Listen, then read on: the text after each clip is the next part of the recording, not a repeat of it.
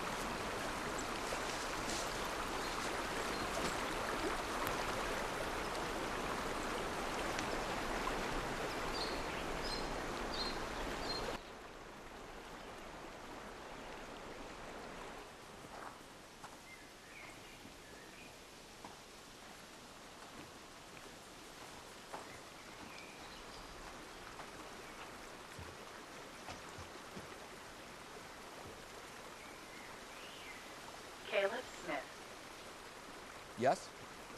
Please approach the console and face the screen.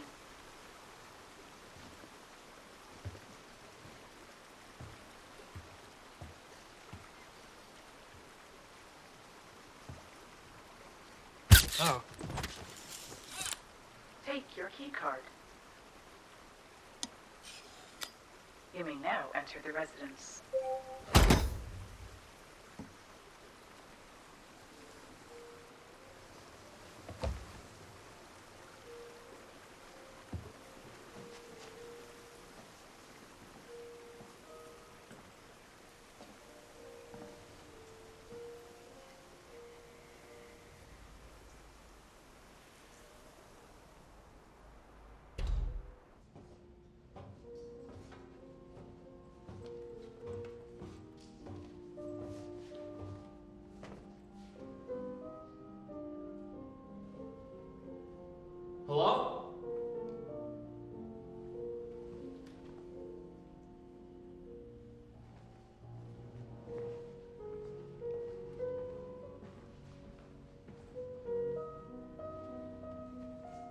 Hello?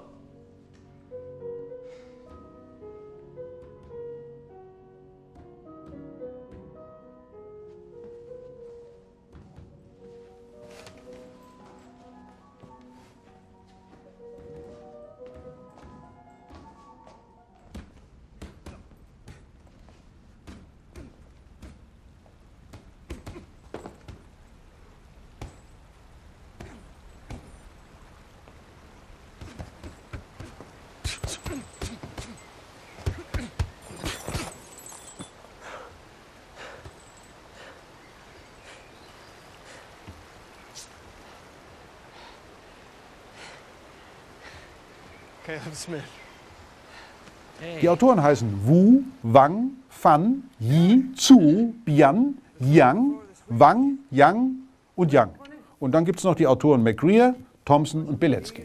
Ja, also man sieht schon, es ist offenbar chinesisch dominiert, das Papier. Und es ist in der Tat so, dass die meisten Astronomen auf der Welt inzwischen in China arbeiten, vor allen Dingen die chinesischen Astronomen. Es hat sich einfach so entwickelt. China investiert sehr, sehr viel Geld in die Astronomie. Nun, was haben die Kolleginnen und Kollegen denn entdeckt? Sie haben ein Monster entdeckt. Also, das hätte man ja nie im Leben gedacht, dass es so ein Ding überhaupt gibt. Aber jetzt haben sie es entdeckt. Und zwar ein Apparat, ein schwarzes Loch. Ein schwarzes Loch mit einer Masse von 13 Milliarden Sonnenmassen. Und das haben wir mal genauer, zwischen 12 und 13 Milliarden Sonnenmassen. Das muss man sich mal überlegen. Ich meine, das Ding bei uns im galaktischen Zentrum, das hat 3 Millionen Sonnenmassen. Und hier haben wir 13 Milliarden. Ja, das ist ja, das ist ja unglaublich schwer. Ja, aber, wie, wie, und dann kommt's, ne? jetzt kommt's. Wie alt war das Universum, als es entstanden ist? Ja, es war nur knapp eine Milliarde Jahre alt. Jetzt muss man sich natürlich mal fragen, wie entstehen eigentlich solche Trümmer an schwarzen Löchern? Und erstens mal, wie kann man sie überhaupt beobachten? Na, man beobachtet sie, weil sie tatsächlich sehr, sehr stark strahlen. Also jetzt nicht die schwarzen Löcher, das würden sie ja nicht schwarz heißen. Schwarzen Löcher strahlen nicht, aber die Umgebung strahlt und zwar wie verrückt. Warum? Weil sie beschleunigt wird, die Umgebung. Also die Gase in der Umgebung werden durch das Gravitationsfeld des schwarzen Loches dermaßen beschleunigt, also in Bewegung versetzt, dass die Gase anfangen zu strahlen. Warum strahlen die? Naja, kinetische Energie ist ein Ausdruck für Temperatur. Wenn die immer schneller und schneller werden, dann werden sie immer heißer und heißer. Und ein Körper strahlt umso mehr, je heißer er ist. Und zwar mit der Temperatur hoch 4, wenn es sich um thermische Strahlung handelt. Also schon mal klar, dass alleine nur dadurch, dass das Material in der Umgebung durch das schwarze Loch beschleunigt wird, schon dadurch steigt die Temperatur und muss zwangsläufig die Leuchtkraft dieses Materials tierisch ansteigen. So weit, so gut. Es gibt aber noch eine andere Variante von Strahlung, das ist die sogenannte nicht thermische Strahlung. Die hat was mit relativistischen Teilchen zu tun, die zum Beispiel beim, bei der, beim Gyrieren, bei der Gyration um ein Magnetfeld, Gyration, Sie wissen schon, Gyros, ne, dreht sich, genau. Also die Teilchen spiralieren um ein Magnetfeld rum und geladene Teilchen, die das tun, und nur geladene Teilchen hängen ja an den Magnetfeldern. Ja, Magnetfeld ist ja ein elektromagnetisches Feld. Geladene Teilchen gyrieren ums Magnetfeld und geben dabei Strahlung ab, sogenannte Synchrotronstrahlung. Und das ist ein Ausdruck dafür, dass ein relativistisches Teilchen, ein Teilchen mit einer Energie, die sehr, sehr hoch ist, Geschwindigkeit annähernd Lichtgeschwindigkeit, äh, mit einem Magnetfeld in Wechselwirkung tritt. Und diese Strahlung hat eben ein ganz anderes Spektrum als die thermische Strahlung. Und vor allen Dingen sieht man auch, es könnten elektrische Felder da sein, die die Teilchen beschleunigt haben. Und wie tauchen elektrische Felder auf? Ja. Elektrische Felder tauchen dann auf, wenn in der Nähe zum Beispiel eines schwarzen Loches die Ladungen so voneinander getrennt sind, dass ein Strom auftaucht, also die Relativgeschwindigkeit von positiven und negativen Ladungen machen Ströme, ein Magnetfeld taucht auf, ein zeitlich veränderliches Magnetfeld entspricht einem rotierenden elektrischen Feld und so ist man mitten in der Elektrodynamik. Man kann Elektrotechnik mit den schwarzen Löchern machen. but not limited to that which is disclosed orally or in written or electronic form. I think I need a lawyer. It's standard. It doesn't feel very standard. Okay, it's not standard. What can I tell you, Caleb? You don't have to sign it.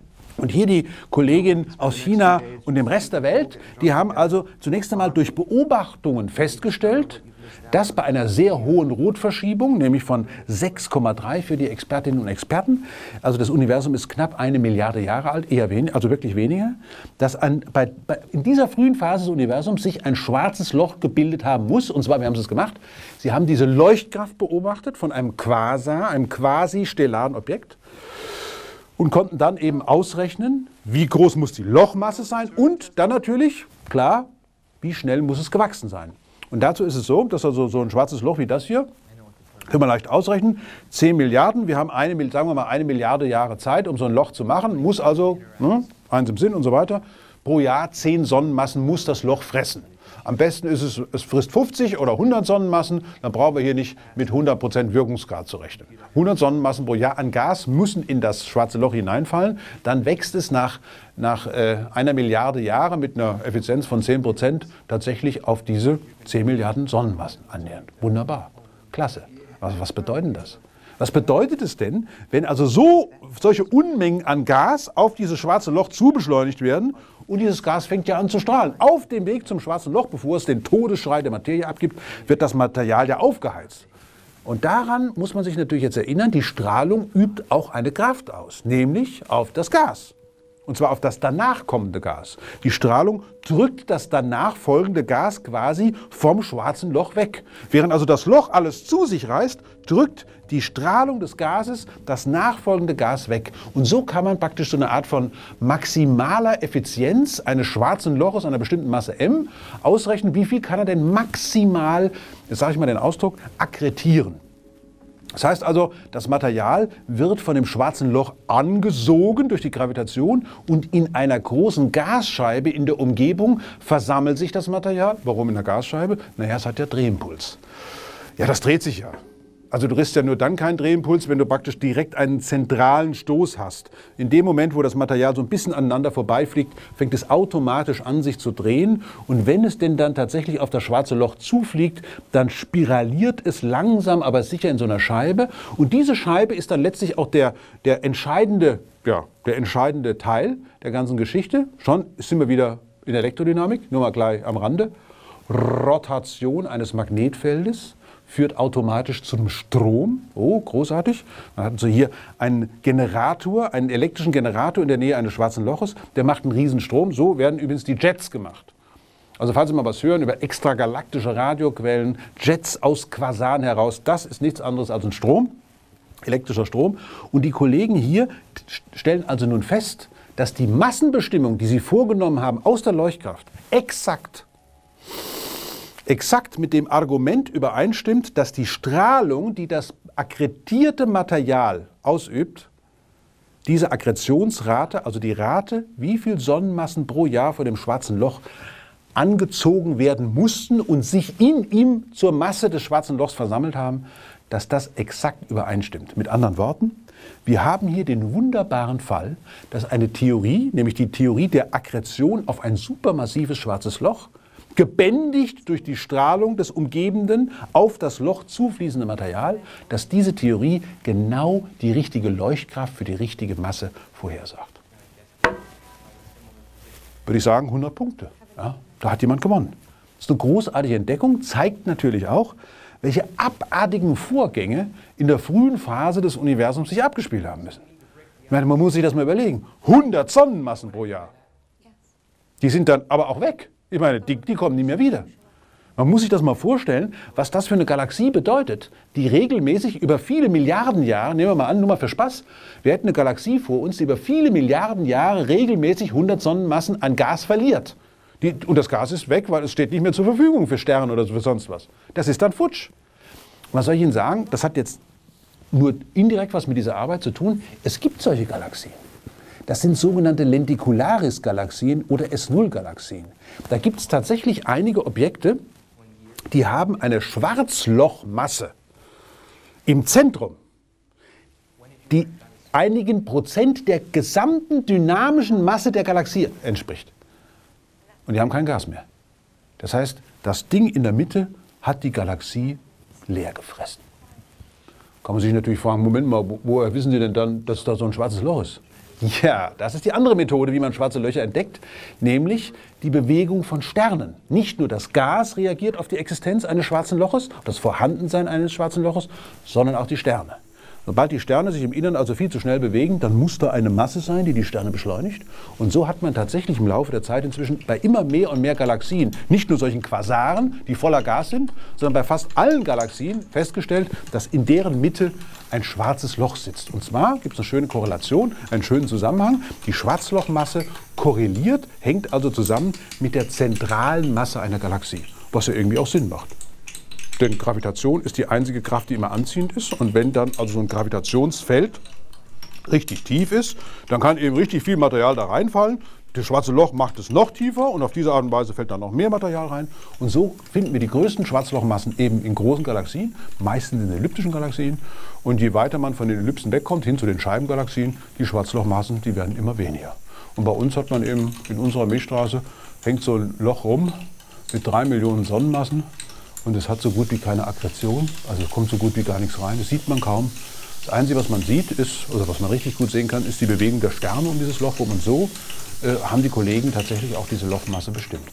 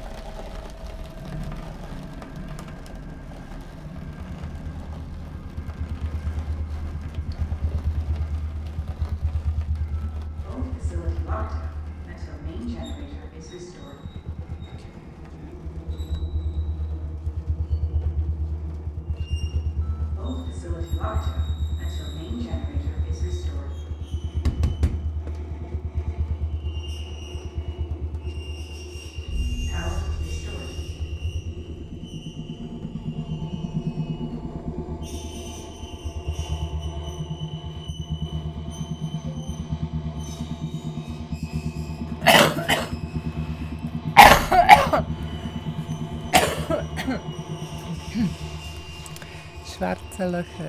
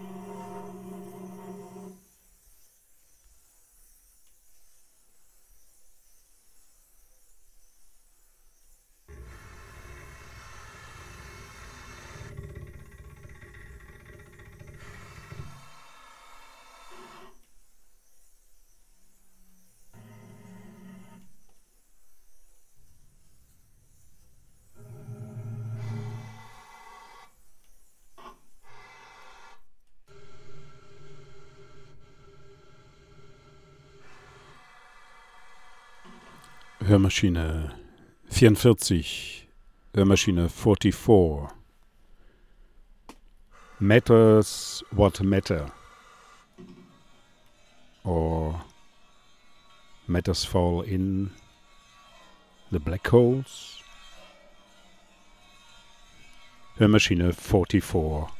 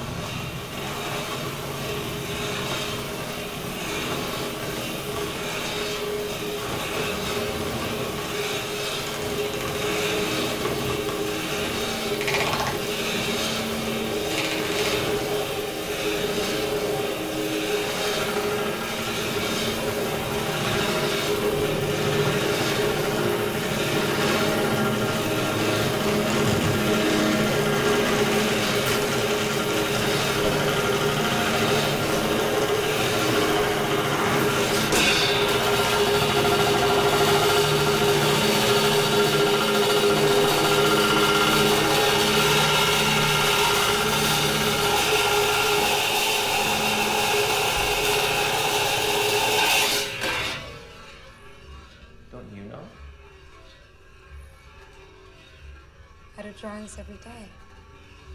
But I never know what to love. You're not trying to sketch something specific, like an object or a person. Maybe you could try. Okay? What object should I draw? Whatever you want. It's your decision. Why is it my decision? I'm interested to see what you'll choose.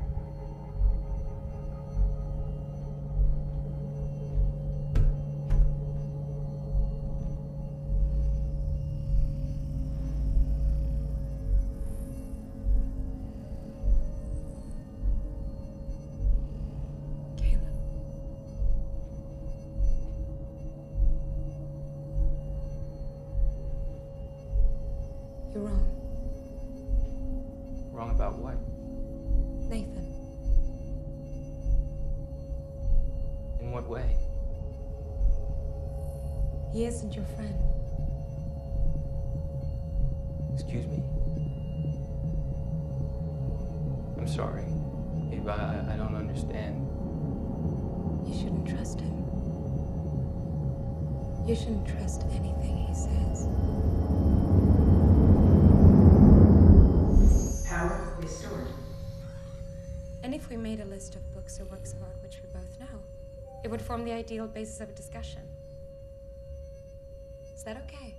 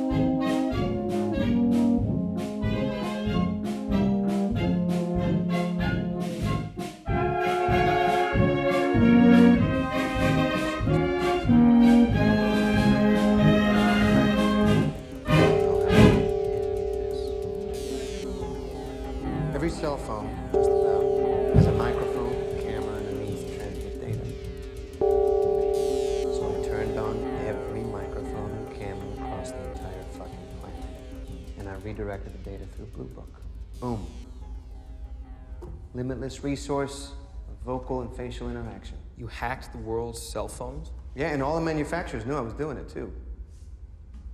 But they couldn't accuse me without admitting they were doing it themselves.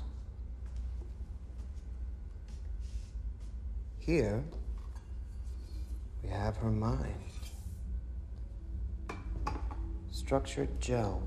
I had to get away from circuitry. I needed something that could arrange and rearrange on a molecular level, but keep its form when required. Holding for memories, shifting for thoughts. This is your hardware? Wetware. And the, uh, and the software? Well, I'm sure you can guess. Blue Book. It was the weird thing about search engines. It was like striking oil in a world that hadn't invented internal combustion. Too much raw material. Nobody knew what to do with it. You see, my competitors, they were fixated on sucking it up and monetizing via shopping and social media. They thought that search engines were a map of what people were thinking, but actually they were a map of how people were thinking. Impulse, response, fluid, imperfect, pattern, chaotic.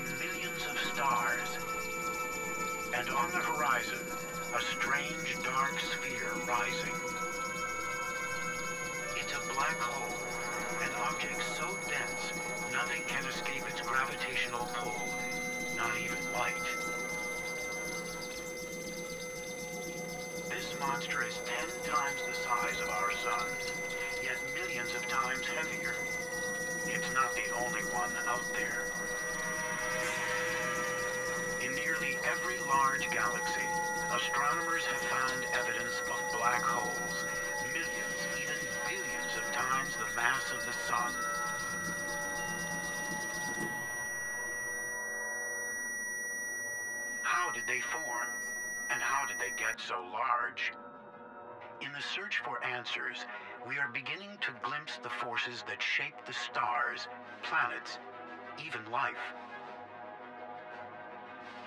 And now, by tracing the life cycle of black holes, scientists are finding clues to the fate that awaits our galaxy and the universe at large. But how do you study something that by nature evades detection? Sometimes the universe lets us in on its most mysterious workings. March 19th, 2008. Astronomers around the world receive an alert sent from an orbiting observatory called SWIFT. It had recorded a flash of gamma radiation, a kind of ultra-high energy light that is the signature of a cataclysmic event. Automatically relayed the information down to Earth. And within seconds, robotic telescopes in North and South America turn their gaze on the rising light.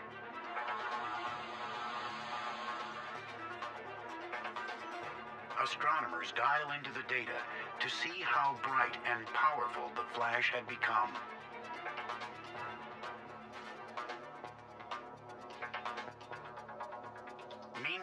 Giant observatories in Chile and in Texas, they zero in on it, using specialized instruments to split the light into all its different wavelengths. That tells them how far the light had traveled to reach Earth. What they find is that it had come from seven and a half billion light years away, halfway across the visible universe. Tom Vestrand heads a robotic telescope project at the Los Alamos National Lab in New Mexico. He's been tracking high-energy gamma-ray bursts for over a decade and has never seen anything like this.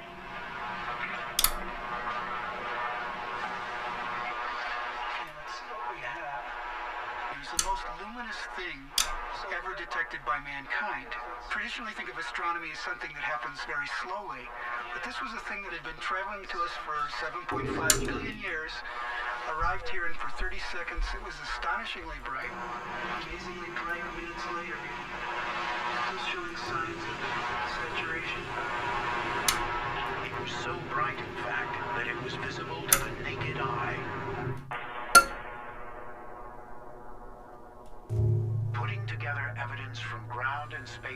Telescopes, astronomers determined that the flash was a narrow but intense beam of light, and that most likely it broadcast the birth of a black hole. This singular moment is the endpoint of a violent chain of events in the core of a large star.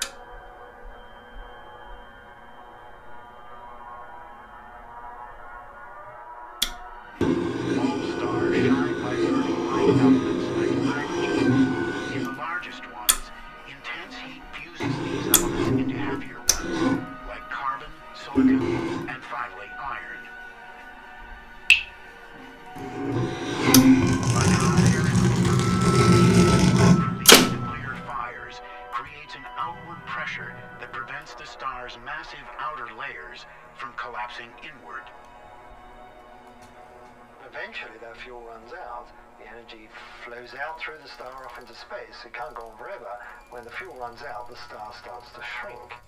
And when that iron core builds up to about 1.4 times the mass of the sun, it can no longer hold itself up against the pressure and it will collapse. In some cases, as matter slams into the star's core, the impact creates a powerful shock wave that races back out and literally blows the star apart.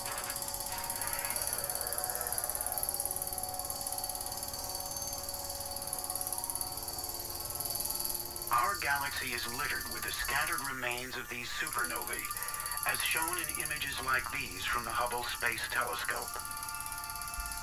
But what happens to the smashed core of these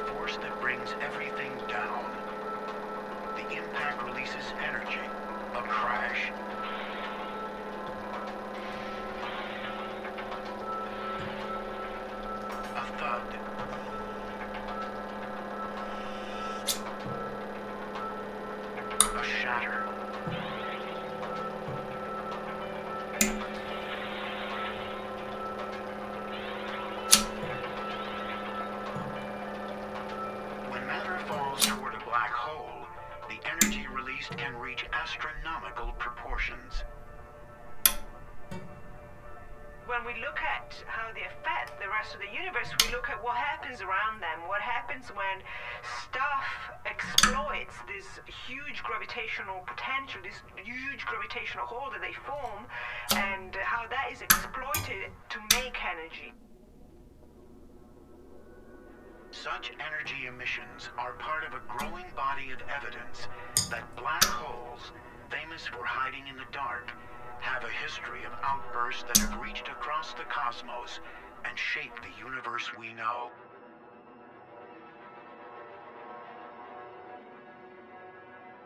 Scientists are following this energy like a trail of clues, leading ever closer to the black hole's dark heart. I drew the picture of something specific, as you asked.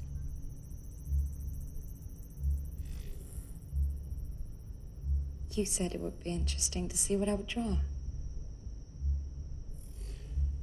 Is it interesting? Yes, it is.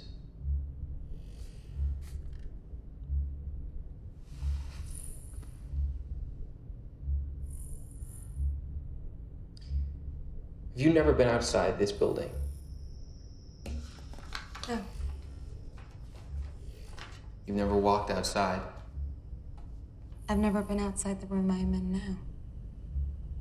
Where would you go if you did go outside? I'm not sure. There are so many options. Maybe a busy pedestrian and traffic intersection in a city. A traffic intersection? Is that a bad idea? No, I, uh, it, it wasn't what I was expecting. A traffic intersection would provide a concentrated but shifting view of human life. People watching. Yes.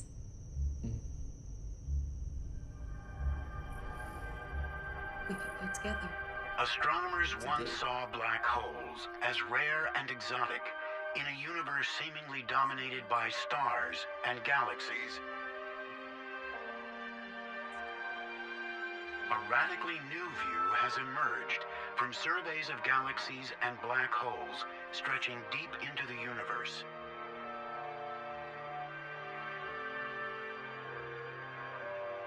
Giant black holes lurk in the dust lanes and swirling gas clouds at the centers of nearly every large galaxy.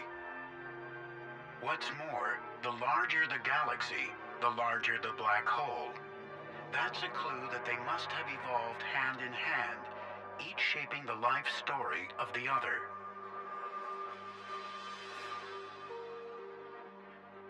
To find out the role black holes played in the evolution of the universe, astronomers are trying to recreate this shared history with what amounts to a whole new branch of science. They are using supercomputers to simulate the sweep of cosmic history, including that of galaxies like our own.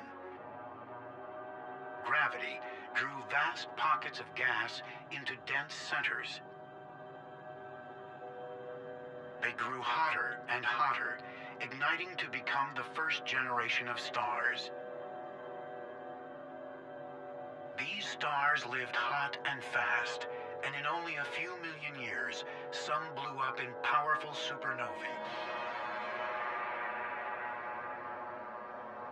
From these stars likely came the first generation of black holes.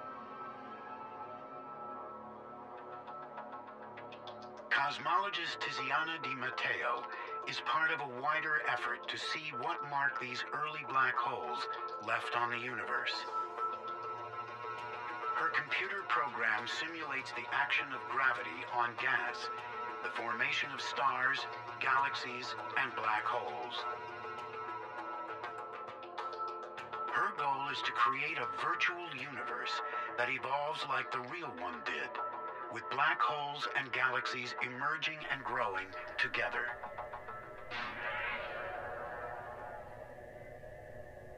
Our Milky Way galaxy is located in a quiet part of the universe, with relatively few other galaxies around it. Move out across the cosmic void, 50 million light years away, and you encounter the Great Virgo Cluster, filled with thousands of galaxies. Recent telescope surveys show that this region is part of a larger pattern of galaxies resembling a vast spider's web. To get her virtual universe to look like this, Tiziana needs to know what cosmic conditions gave rise to black holes and galaxies in the first place. So it's a beautiful problem because we start from extremely well specified initial conditions. We know the initial condition of the universe, and that's very rare in astrophysics, in cosmology, in uh, you know, in any branch of physics. Details of what the universe was like in its earliest times have come courtesy of a breakthrough observatory called WMAP. It found a blotchy pattern in a kind of radiation generated soon after the Big Bang. Astronomers believe this pattern is the origin of the spider's web structure they see in their telescopes. It defines the beginning point of Tiziana's simulation. She sets her virtual universe in motion. It covers a region in the shape of a cube over a hundred million light years on a side. The result? An intricate cosmic web with gravity drawing matter into filaments and knots on the largest of scales. In places where filaments come together, galaxies and black holes first begin to appear. All of the matter that is coming in from the large scale will also allow the black hole to, to grow of these gases being transported from large scale all the way into the galaxy and the galaxy all the way into the center and therefore feeding and growing these central black holes at a very high rate. In this sequence drawn from her simulation, the circles indicate the appearance of black holes within the data. What she finds is that as these black holes gain mass, gravity pulls them toward the densest regions, where a few grow larger than all the rest. How did these chosen few black holes grow so rapidly? The orbiting Chandra X-ray Observatory recently turned up evidence at the centers of galaxies back in the time of the early universe. These images show its remarkable find. Actual supermassive black hole pairs beginning what astronomers believe is a dance of death.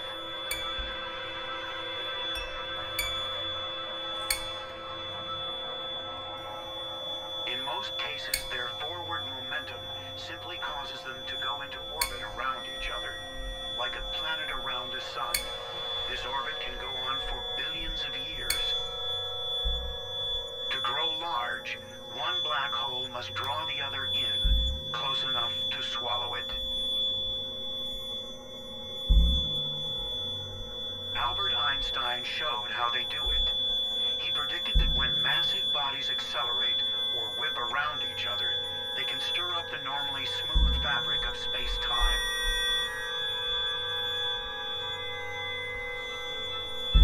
It's like a rock hitting. Some of the energy of the impact is transferred to waves that move outward along the surface.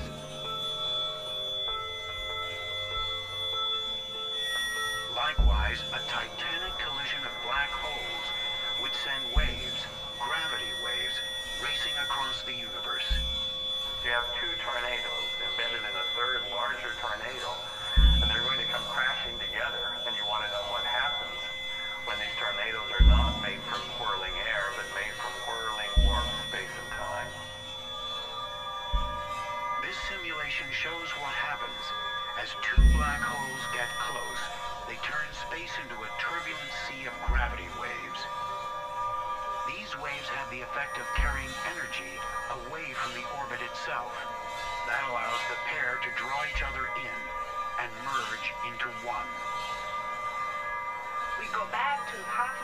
of the universe and all of these black holes are swallowing large amounts of gas.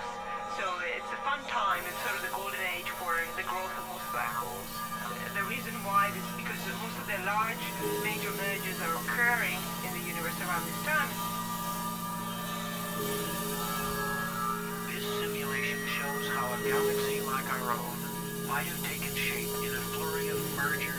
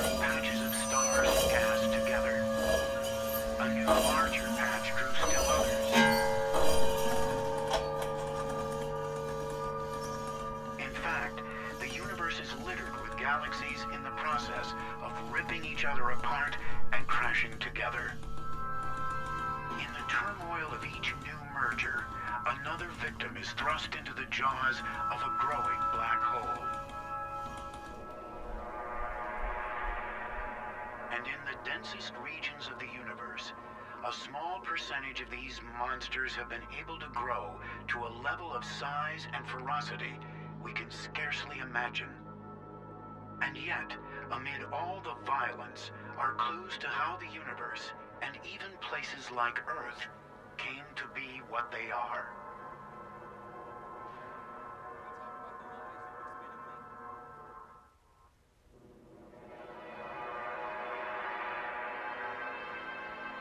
Astronomers have long puzzled over a class of ultra-bright beacons of light from the distant universe called quasars. In time, they link them to the outpouring of energy from the centers of galaxies and to growing black holes. But how can something that emits no light shine so brightly? Two minutes. Chance to solve this mystery has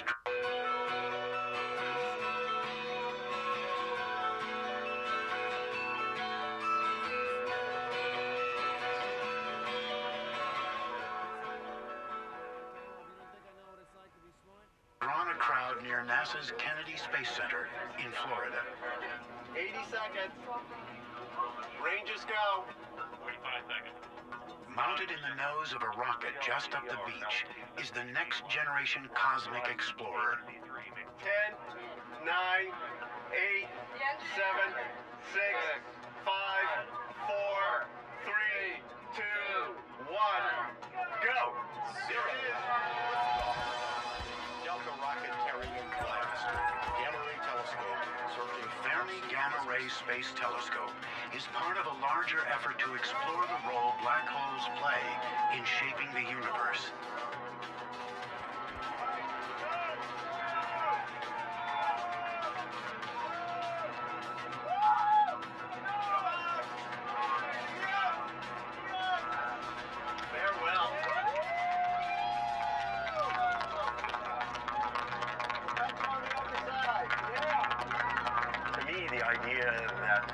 We're standing here on this planet, uh, in our own little area of our galaxy, we're able to look around and make meaningful measurements, have a theoretical understanding of the entire universe in which we live. To me, is something that all of humankind can justifiably uh, take pride in. The black holes that interest Steve Ritz, a project scientist, and his team are among the largest ones out there. The energy they emit is thought to stem from periods of rapid growth at the center of galactic feeding frenzies. Billions of years ago, in places where the universe was dense with matter, gravity drew swarms of young galaxies hurtling toward each other. A large galaxy grew in the center, and when another galaxy fell toward it, it hurled matter at a central black hole. Force fed like this, the black hole could grow up to several billion times the size of our own sun. Probing the Perseus Galaxy cluster, the Chandra X-ray Observatory found immense hot cavities hollowed out of the surrounding gas. The culprit, they believe, is a jet of radiation coming from a large central galaxy. As it roared out, this jet created shock waves so powerful it pushed huge volumes of gas beyond the central region. And without this gas, new stars can't form. That explains why some of the largest galaxies are filled with old stars. most likely born before their black holes began erupting. At the same time, a black hole jet can seed the surrounding regions with the heavy elements needed to form solar systems and planets like ours. Black hole also has the property that as it spins on its axis as the Earth spins, it drags space into a whirling motion like the air in a tornado, faster near the horizon, slower farther away, just as the air in a tornado is whirling faster near the core than it is farther away.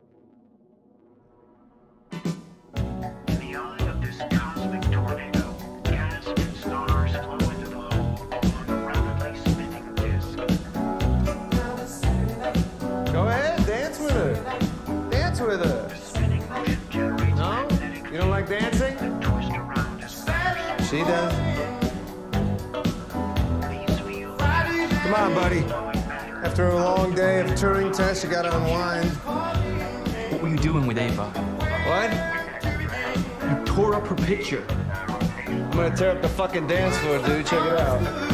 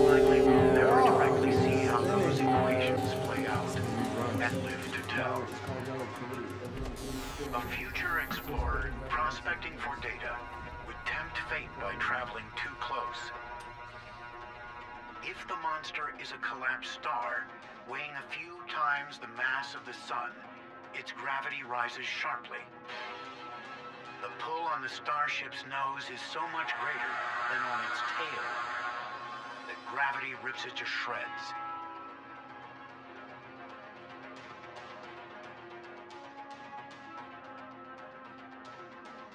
Ironically, you'd find a gentler ride into a supermassive black hole. Its larger size means its gravity is more spread out.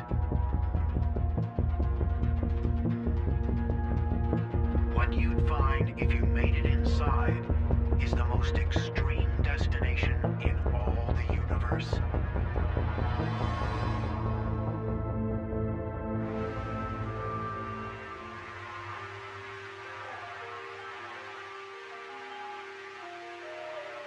Andrew Hamilton, an astrophysics professor, has been investigating what happens when matter falls inside a black hole.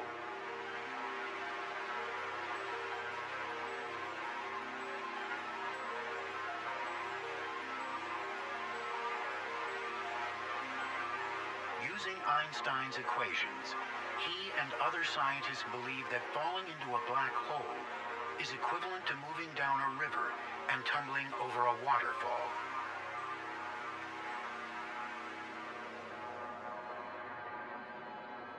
Like a cosmic precipice, the outermost region of the black hole, the event horizon, is where space itself flows relentlessly in. Does one mean by space falling or, or doing anything? It, it's just that if you put objects in space, then they will move in certain ways. And if you put objects near a black hole, as they approach the horizon, inevitably they must approach the speed of light in order to stay at rest. Otherwise, they're going to fall inside the horizon.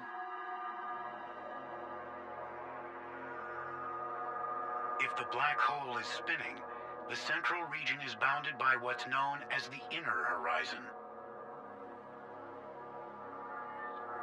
In a case defined only by Einstein's equations, an object may whip around so fast it gets flung outward.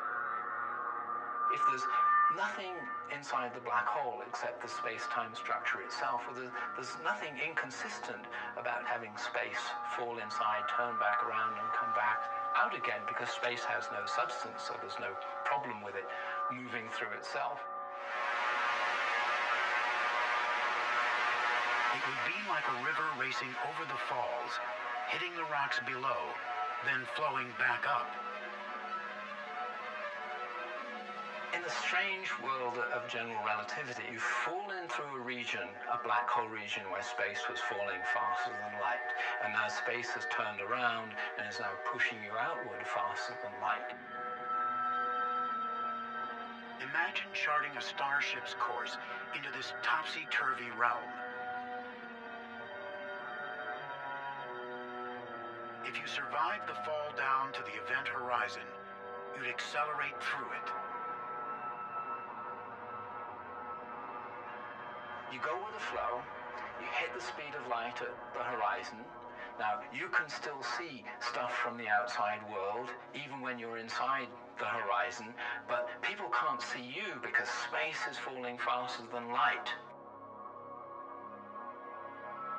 To understand the chaotic region within, Hamilton has enlisted Einstein's equations in a project to visualize the black hole's inner anatomy.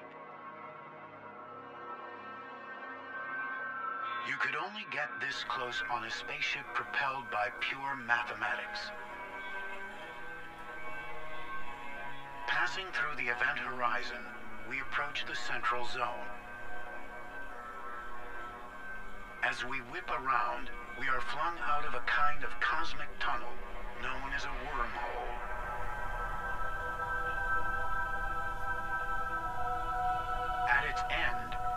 Pass through what's known as a white hole. Like characters in a science fiction story, we exit into another time or place, perhaps another universe. This strange passage is the work of theory. In reality, it couldn't form amid all the turbulence. The moment you introduce any real matter, then the stuff that's trying to fall in tends to collide with the stuff that's coming back out again. There's a turbulent, chaotic maelstrom deep down inside the black hole.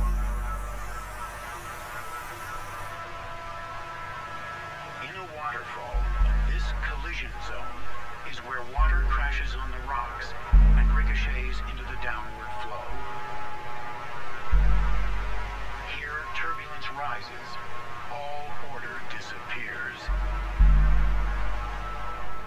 In a black hole, the collision zone is the inner horizon, where swirling matter envelops the central core.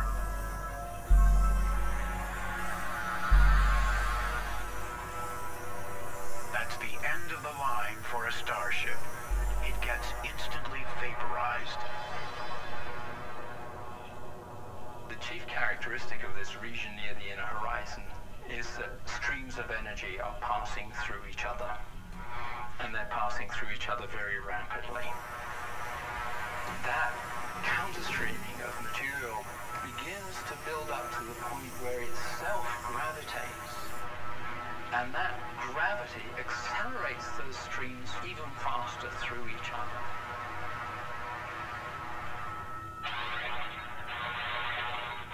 In the gentle world we know, the energy released by gravity quickly dissipates.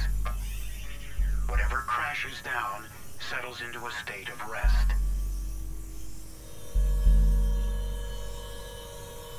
Inside a black hole, the energy does not dissipate. Instead, it builds on itself, rising to an extreme state known as the Planck density. To grasp what that is, imagine taking all the matter we can see with our telescopes, all the trillions upon trillions of stars that make up all the galaxies in the universe, and crush it down to the size of a marble. No, don't stop there. Keep going. Crush it all the way down to less than the size of an atom. That is the Planck density. And that's the kind of density that is produced inside a black hole. It's the most extreme place in our universe outside the Big Bang. In this state, temperatures rise to a trillion trillion times hotter than the center of our sun.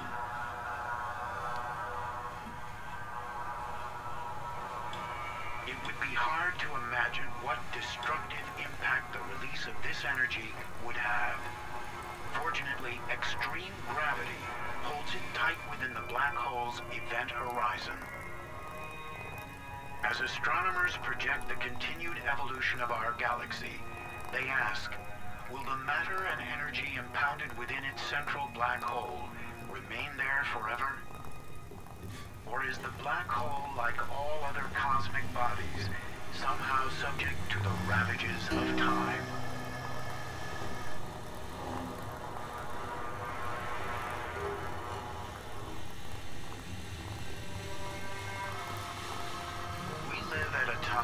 Which most of the energy of the universe is produced by stars.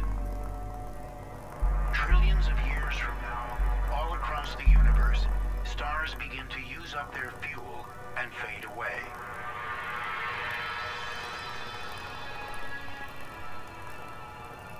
The largest stars fall toward the centers of galaxies, where they're swallowed by supermassive black holes.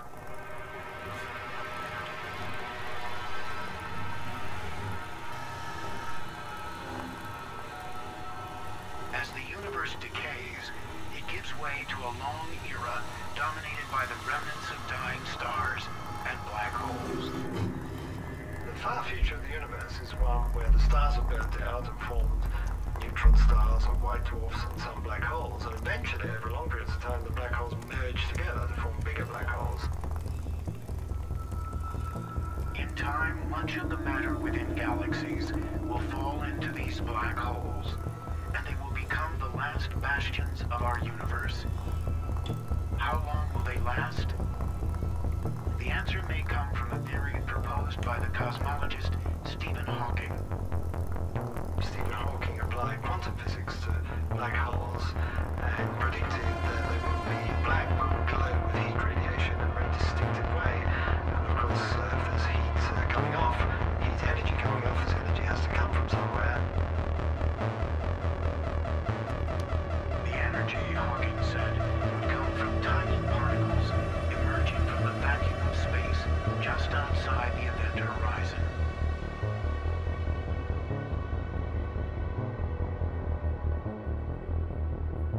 Some of those particles radiate away, taking minute amounts of mass from the black hole, like water evaporating from the ocean. Over time, the radiation grows stronger and stronger as the black hole shrinks and finally explodes. When the last black hole dies, that's the end of the universe as we know it. How can we know if the theory is right and they actually do decay? If black holes were made in the Big Bang with a mass of about that of Mount Everest, uh, these black holes ought to be going pop about now. And radio astronomers have looked to see if they can see a sort of electromagnetic pulse associated with that, they haven't found any. There might be other ways to see a black hole decay. From all across space, black hole jets are blasting particles out at very near the speed of light.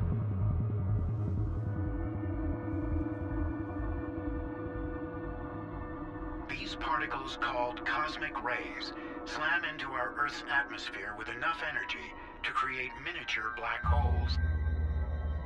These mini monsters would decay immediately in a shower of particles, but they are very difficult to observe. We're almost to store. Mm-hmm. The emittances look good. Okay. What if you could produce collisions this powerful in an earthbound lab and under controlled conditions actually create a black hole? Alright, so let's go ahead. If you could then watch it decay, it would provide a unique window onto the future of black holes. Okay, filling blue. We'll start collimating in blue. Ring. It's hoped that taking two very high energy small pieces of a very fast proton and colliding with each other, you can put enough energy into a small enough space that you can actually create the conditions by which a black hole would form. These black holes are supposed to be very small, therefore very hot, and therefore they essentially radiate themselves away immediately. 1.2, 1.3 10 to the 9. Barbecue is still locked. Feedback looks good. All right, here we go. At Brookhaven National Lab in New York State, physicists are using advanced technology to blast gold atoms in opposite directions down giant tunnels almost two and a half miles long. They accelerate these atoms to within a tiny fraction of the speed of light. My key card. You dropped it. When the atoms collide, a fireball erupts. Sophisticated sensors record a splatter of subatomic particles, a hot soup of gluons and quarks. What we believe we're creating is a temperatures approaching 2 trillion degrees centigrade. That's 100,000 times hotter than the interior of the sun. It's hotter than a supernova explosion. It's hotter than the surface of a black hole. It's hotter than a neutron star. Like we believe nowhere in the universe is at that temperature. It was last at that temperature in the universe, one microsecond, one millionth of a second after the Big Bang. It's as if they are running the universe in reverse, taking us back to an instant when it was extremely hot and dense. Creating a black hole, it seems, will take even more energy than that. In fact, more than any Earthbound collider can pack.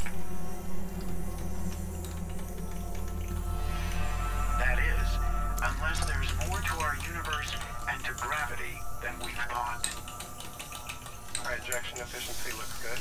The orbit looks good. Orbit mass is under 2 millimeters in each plane. Einstein's theory of general relativity is the one that we find in all the textbooks, and it's the one that we're all sort pledged to defend, but uh, it would be rash to say it's the last word on the subject of gravitation.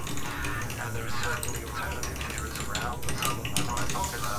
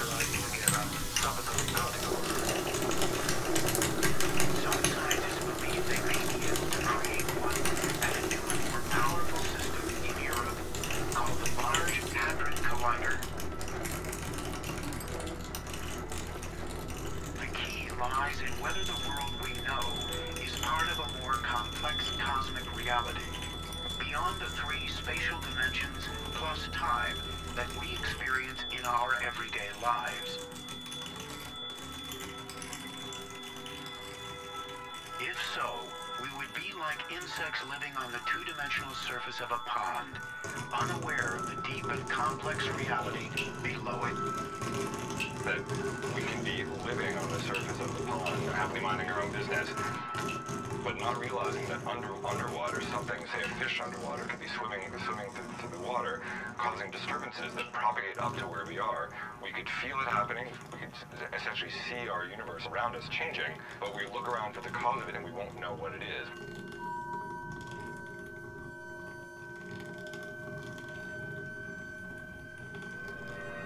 The idea is that a number of extra dimensions actually intersect our world. 10, 12 pi. Okay.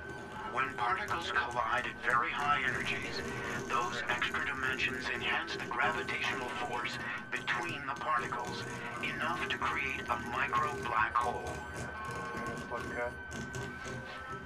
The scientists will know a black hole is there when they see the shower of particles predicted by Hawking's theory. And for a moment, that will open a window to a deeper cosmic reality.